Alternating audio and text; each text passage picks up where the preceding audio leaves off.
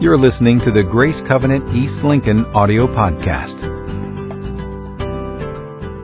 If you would uh, open up your worship guides and take out your teaching notes, and if you would turn in your Bibles to Second Corinthians chapter 8, just hold your place there. We're going to uh, look at about seven verses in chapter 8 in just a few minutes.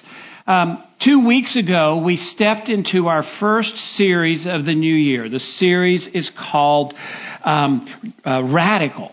And um, throughout the series, we're looking at some of the spiritual re- realities, the spiritual truths of the Christian lifestyle that actually make it a radical lifestyle. Uh, the Christian lifestyle becomes a radical lifestyle uh, when its thoughts, its actions, its beliefs, and its attitudes are rooted in biblical truth with Jesus as the standard. Uh, the radical lifestyle of the believer always goes above and beyond, and the radical lifestyle of the believer refuses to conform to the um, the social norms of the culture that are not based, uh, are not rooted in, in, biblical truths, and do not have Jesus as the standard. So that's where we're going during this series. Um, I thought this morning I would uh, inspire you with a few stories that will set the stage for the message today. And the first is about a woman by the name of Brenda Jones. I read about Brenda Jones earlier this week. Um, Brenda had been suffering from um, acute uh, liver failure, and she was told that without a liver transplant, she would not survive. Uh, Brenda, 69 years old, and had no desire to die, but she knew without a new liver that death was inevitable sooner than later. So she was placed on the transplant list. One day she got a call from her doctor, and sure enough, a match had been found. And so she began to anticipate and she began to prepare for transplant surgery. Uh, she received a second call from her doctor, and her doctor made her aware of a young woman by the name of Abigail who had been flown into the hospital who was in need of a liver and that without a liver transplant that she would pass within a 24 hour period. It just so happened that the liver that was a match for Brenda was also a match for this young girl, Abigail. So Brenda had a choice to make. She didn't hesitate. She gave the doctors permission to give her liver to this young girl, and as a result, uh, Abigail survived. That's radical. That's actually radical generosity. Here's a second story. Uh, a real estate company in Maryland had a phenomenal year. They had significant profits and um, they met all of their year end goals. So they decided rather than keeping all of the profit for themselves, they would do something out of the box. And so when they brought their 198 employees together for the annual Christmas party, each person, each employee received a bonus that year of $50,000. This is a true story. That night, they gave away $10 million. Is that radical? Yeah, that, that's radical generosity. A third story that I want to tell you, and uh, this might be my favorite because it just hits a little closer to home. Um, pastor Farrell, uh, our lead pastor uh, and pastor at Cornelius campus and of all of our campuses, uh, his wife Charlotte, during the Christmas season, uh, hosted a Christmas party at her house. Uh, she invited uh, 25 ladies to come to the Christmas party, and she asked that each lady would bring between 50 and 100 dollars. The theme of the night was "Let's be generous." Um, as the ladies gathered, uh, the, the goal was that, of course, they would enjoy one another's company as they celebrated uh, Christmas and the reason for the season uh, being Jesus, but also they would um, order food from some local food establishments, and when the delivery person came, they would bless the socks off of them with the most incredible tip. So the first person shows up. He is very surprised when he comes into this home with 25 very joyful, gleeful, giggling, happy women. I mean, he's just really taken back, but he's even more taken back when he receives a tip from those women for $800. An $800 tip. Can you imagine being that delivery person? And not only did they tip him, but they prayed for him before he left. That's radical. That's radical generosity. But it doesn't stop there. They did it a second time. The second time they ordered Domino's pizza. And when the pizza delivery guy shows up, he too is very surprised to find this house full of 25 women who are laughing and giggling and just feel like there's something going on in the room. And he's even more surprised when he receives a tip of $500. Again, this is a true story. And they prayed for him, and most importantly, they prayed for his grandmother who was very sick. That's radical, isn't it?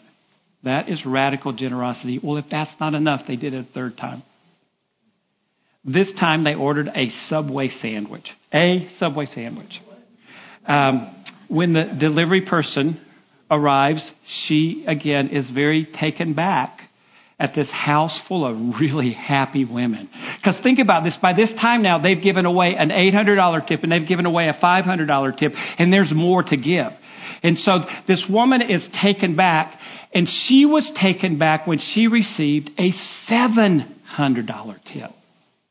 Rather than me trying to explain what that looked like, let's watch a video and see how it unfolds.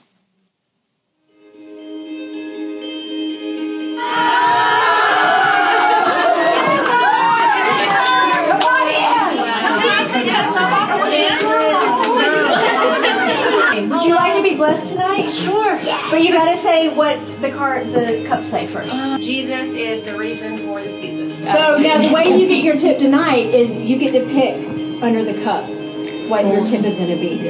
Um, I'll at this. Okay, go ahead. Take that one. Oh,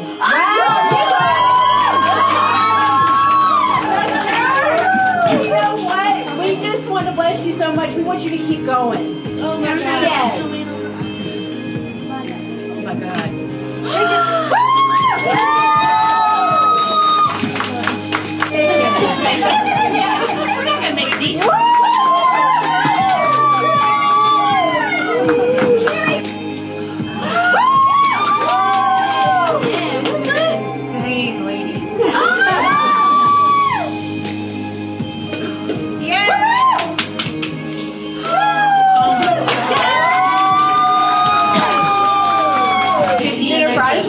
know how much that really the Lord was working in your life through this. Can we pray for you? Yes, please. I'm away from my kids a couple states right now. Yeah. And uh, was really worried. I've been without a job for two weeks and I've been doing this just for gas. And I my car insurance and all this stuff. It was just unexpected. So just pray for my kids. If you could, or just that I could be the mother that God wants Yes. me to be. Yeah.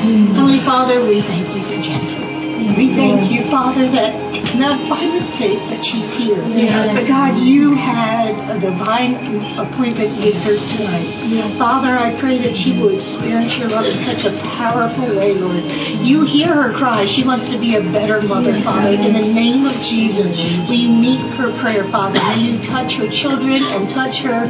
May you open doors that um, have been closed that she may um, provide for her family, Father God. Lord, may you just show her your amazing love and kindness, and may she never be the same. In the name of Jesus, amen.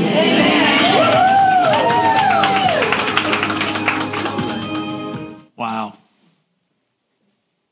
I mean, what there's there's so much you could say, and there's so little to be said because you're, you're just astounded. Two things I would say. One is, it was not by chance that she was the one who showed up at that house that night, right? God orchestrated that, and you saw the need that she had. But also, what those women did was very radical. Wouldn't you agree? And what they did, what they displayed was radical generosity. In fact, all the stories that we've I've shared with you this morning, they are, are, are, are stories, they are examples of radical generosity. And that's what we want to spend our time talking about as we're in this series in Radical. This morning we want to talk about radical generosity. You see, our culture shouts out, get all you can.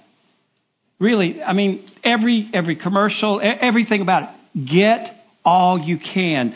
But the radical life of the kingdom challenges us to the exact opposite of that. You see, the kingdom principle is that we've been called to live as radically generous people. We've been called to actually give more than we take.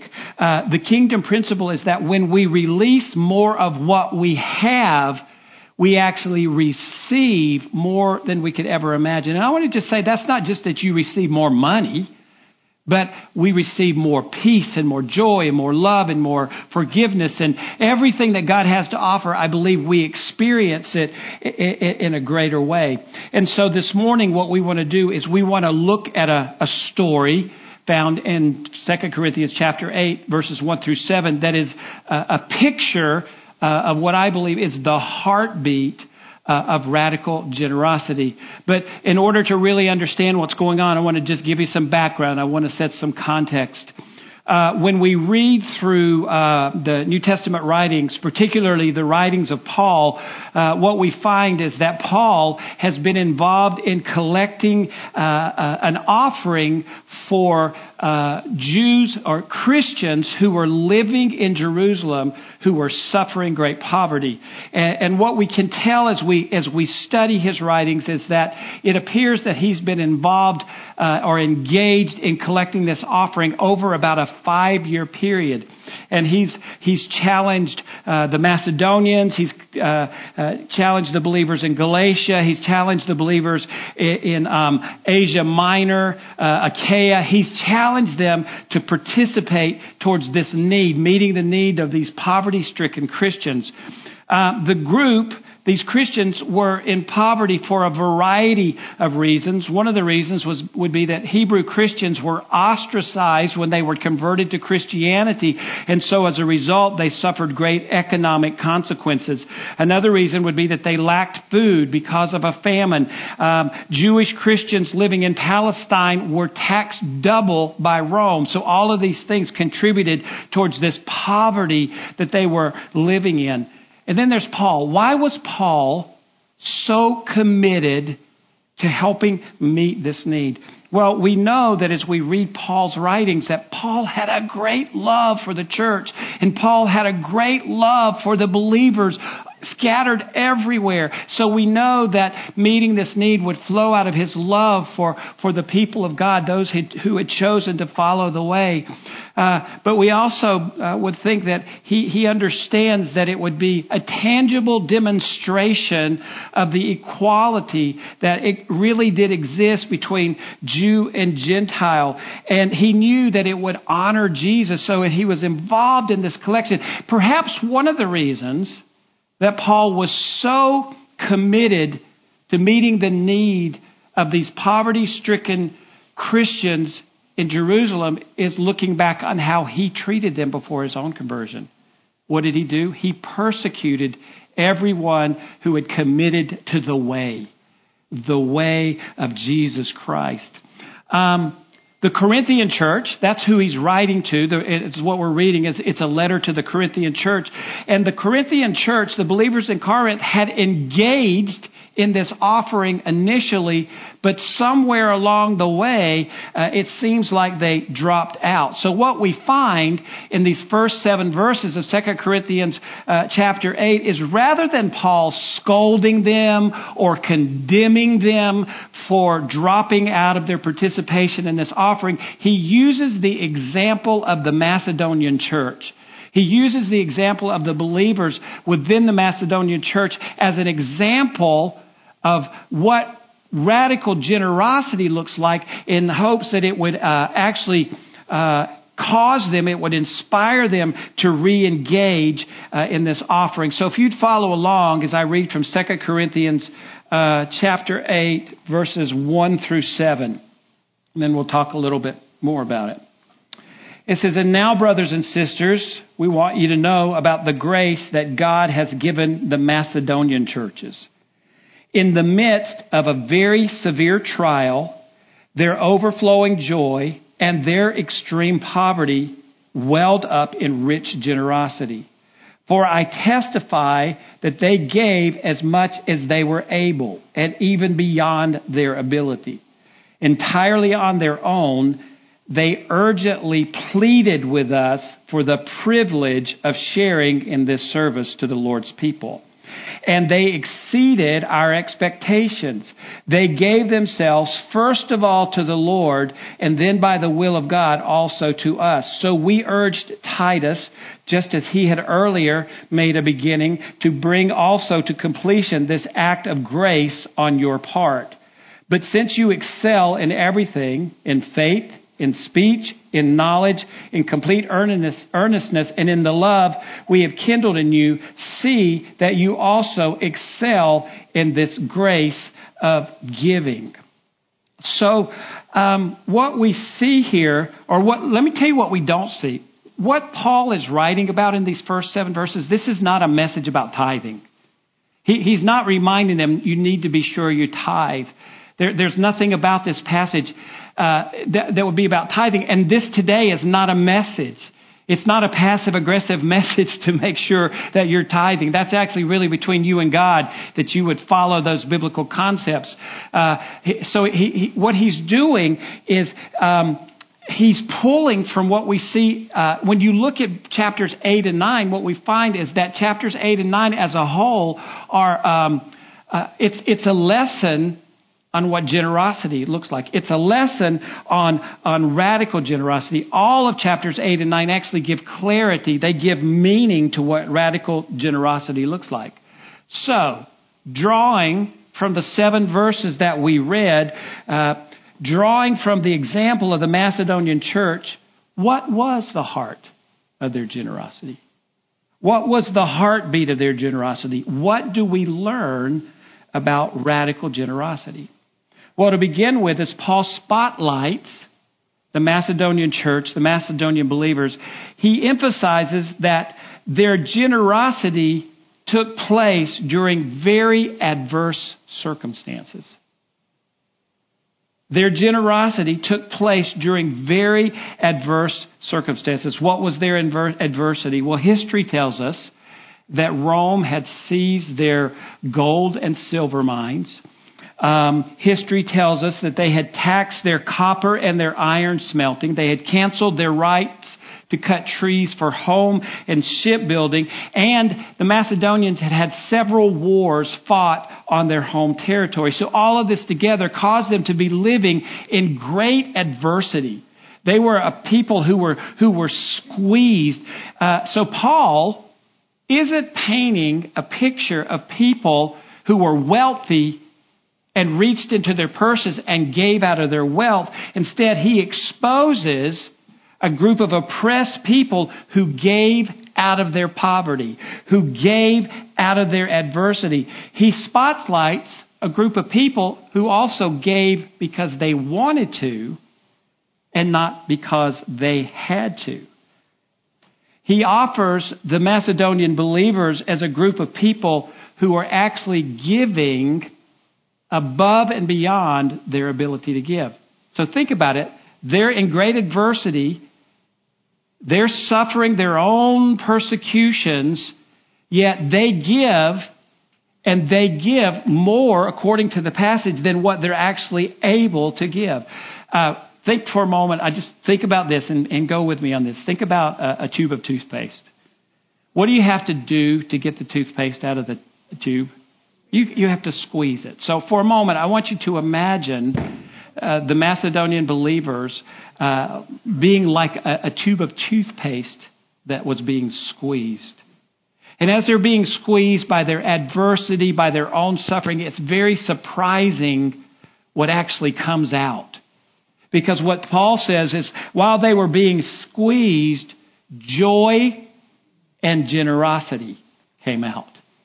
That in itself is pretty phenomenal, right? They find themselves in the most adverse circumstances. They're being squeezed, they're being pressed by these circumstances, and in the midst of that, joy, joy comes out in the midst of their adversity and generosity. And so as I was working through this this week, that very thing caused me to stop and ask myself when I'm being squeezed by situations and circumstances, that seem beyond my control.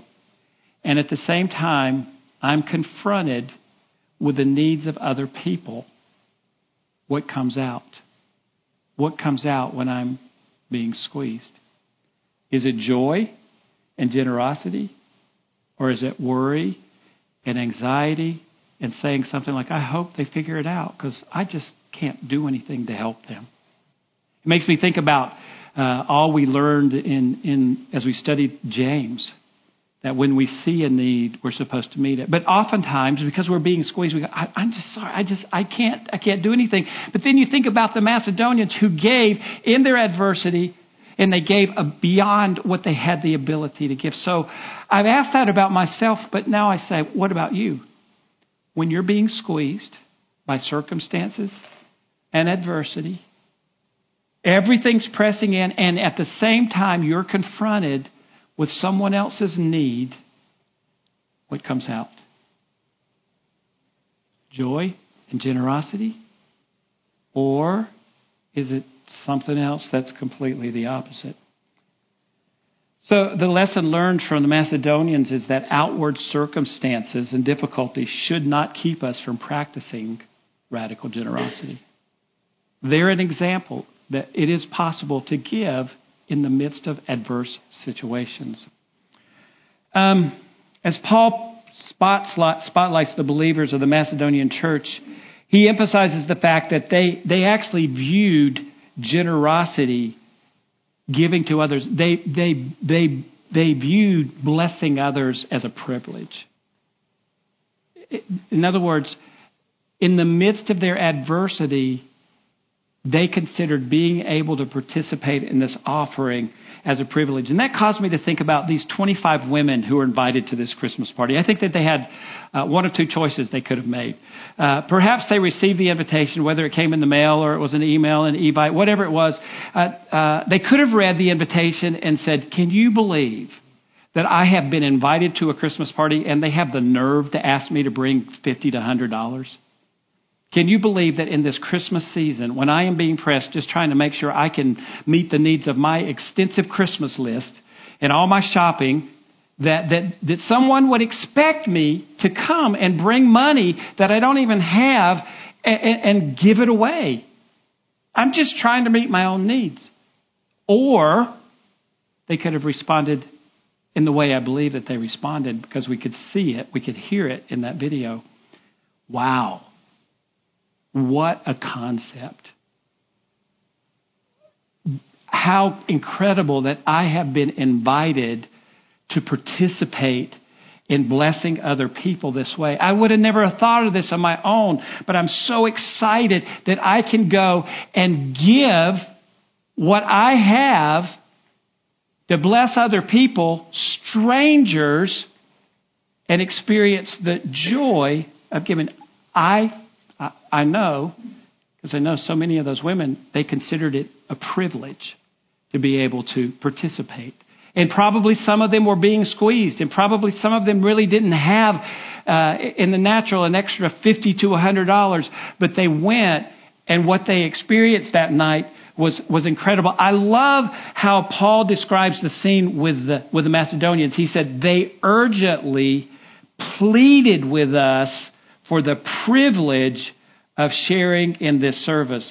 In other words, when they heard about the situation, when they heard about the need, when they heard about the opportunity, they literally begged to be part of the offering. Um, it's believed that Paul had been hesitant to ask them because of their own adversity. But that didn't stop them. They didn't wait for the invitation. They said, please let us participate in blessing these people. It's almost like they demanded to be able to give. And so, once again, I, I, do a lot of personal reflection when I'm preparing messages. So, once again, it caused me to stop and ask myself, when was the last time that I begged to give without being prompted? When was the last time? Um, I ask myself, is generosity a part of my natural or unnatural thinking? In other words, does generosity come naturally to me, or do I have to be prompted because it's not a, it's an unnatural way for me to think? And so I ask you this morning, what about you? How would you answer those questions about yourself? So the lesson learned is living generously is a privilege. Uh, in verse 5 of chapter 8, Paul spotlights what I believe is the most significant example of the believers in the Macedonian church. It says, They gave themselves, first of all, to the Lord. Radical generosity really isn't about the money that we give, it's not about the stuff that we give, the things that we give, it's not about the resources that we provide.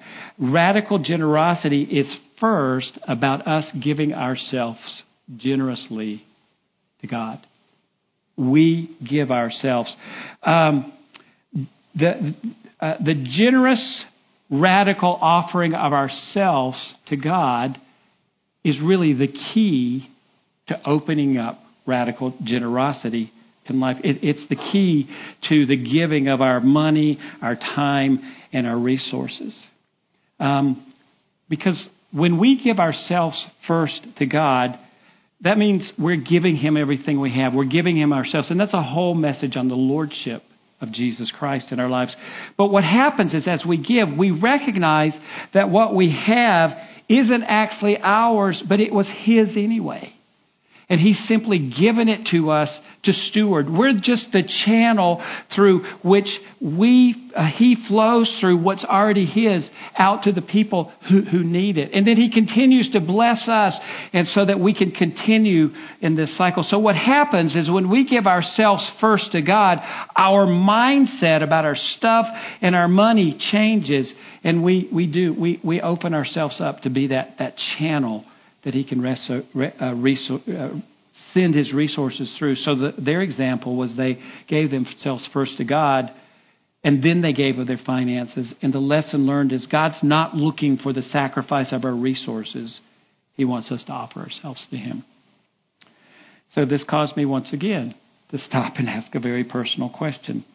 How radical am I emphasis on the word radical. How radical am I in really offering myself to God first? It's real easy for me to say, God, I surrender. I give you everything. But so often when I really do self examination, I realize I'm saying that, but there are certain areas that I'm holding on to because I'm afraid. I, I, I've kind of recognized that I, I, I can say it but I don't necessarily follow through completely because I'm afraid. I'm afraid if I give up control, I don't know what you're going to do. It might be something that I don't like. And it's never that way. It, it, it's, it's never that way. So I would ask you, ask yourself the same question. How about you? Um, I asked earlier what was the heart, the heartbeat of the radical generosity of the believers in Macedonia. In other words, what was it that fueled their generosity? So now I ask, how do we activate their example of radical generosity in our lives? What is it that should fuel our generosity? I'll give you three things very quickly. Number one, it begins by acknowledging that God is a generous God. God has treated us with nothing but love and kindness and forgiveness, and He's done it generously.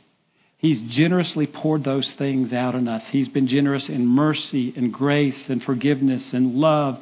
He's been generous in relationships and material resources. He's been generous in that He has saved us from the penalty of sin. And He's been generous in that He's creating a home for us in heaven. So God is a generous God. So, in other words, recognizing that God is a generous God means that we can take all He's blessed us with and bless other people in the same way. Second thing, our generosity is fueled when, listen to this, when we end our love affair with our money and our worship like devotion to our stuff. We, we, we, we have to break up with our money. It's not that money's not important, but we have to break up with it. We can't have this love affair that's greater with money than it is with God. We, we have to break up with it. And whether we want to admit it or not, I would imagine that in all of our homes, whether it be in our closet, in our garage, furniture, we have whatever it might be, that there are things that if somebody said you need to give that away, go, uh uh uh uh uh uh, not that. Not, not that. And so that says, are we worshiping that? Has it become a, a, an idol to it? Listen, our money's fickle. Has anybody found that out? Our, our money is very fickle. And our stuff, it doesn't hang around for the long haul. What does it do? It breaks. It wears out. It goes out of style. It just, it's just no good anymore. It's fickle too.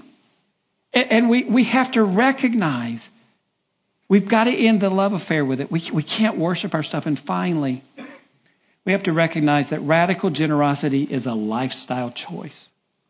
So, when I, this is what's so important, we're talking about a lifestyle. Throughout this whole series, we're talking about a radical lifestyle. And one of the, one of the aspects of this radical lifestyle is in how we steward what God's given to us. But it's not about a one time thing, but it's that our mindset would be because we're giving ourselves to God, it's just the way we live because we trust God. It's not a one off and I'm done, but that we are continually determining how we can meet the needs of others. And I want to say it's not just about giving money away. Time, talent, resources, energy, all of those things. Those are all things that we can be generous with.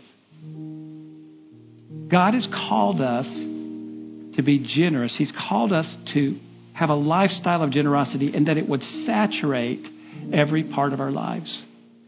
So I'll ask the question again as I've asked myself what about you? What is it that you need to draw from the Macedonian believers and bring it into modern day life today and say, this is going to apply to my life? This is how I'm going to live. I'm going to live a radical, generous lifestyle. Would you bow your head so I can pray for you? Us.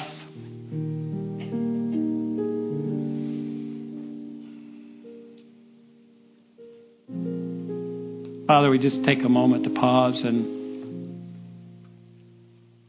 absorb your word, allow you to speak to us personally.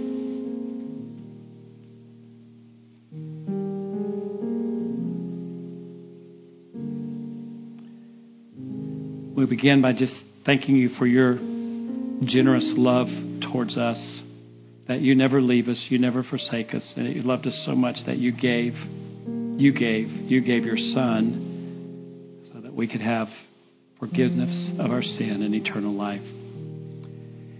Thank you for the generosity of forgiveness and of love and of mercy and of grace. And for the material resources that you provide us with every day.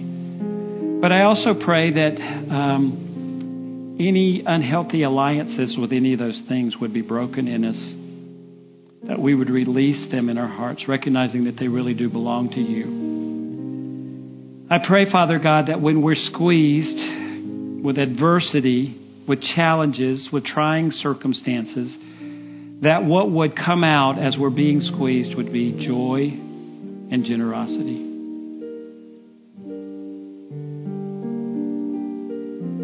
Teach us, I pray. I pray that we would be a people who offer ourselves first to you so that our heart and our mindset can change in relation to our money and our stuff.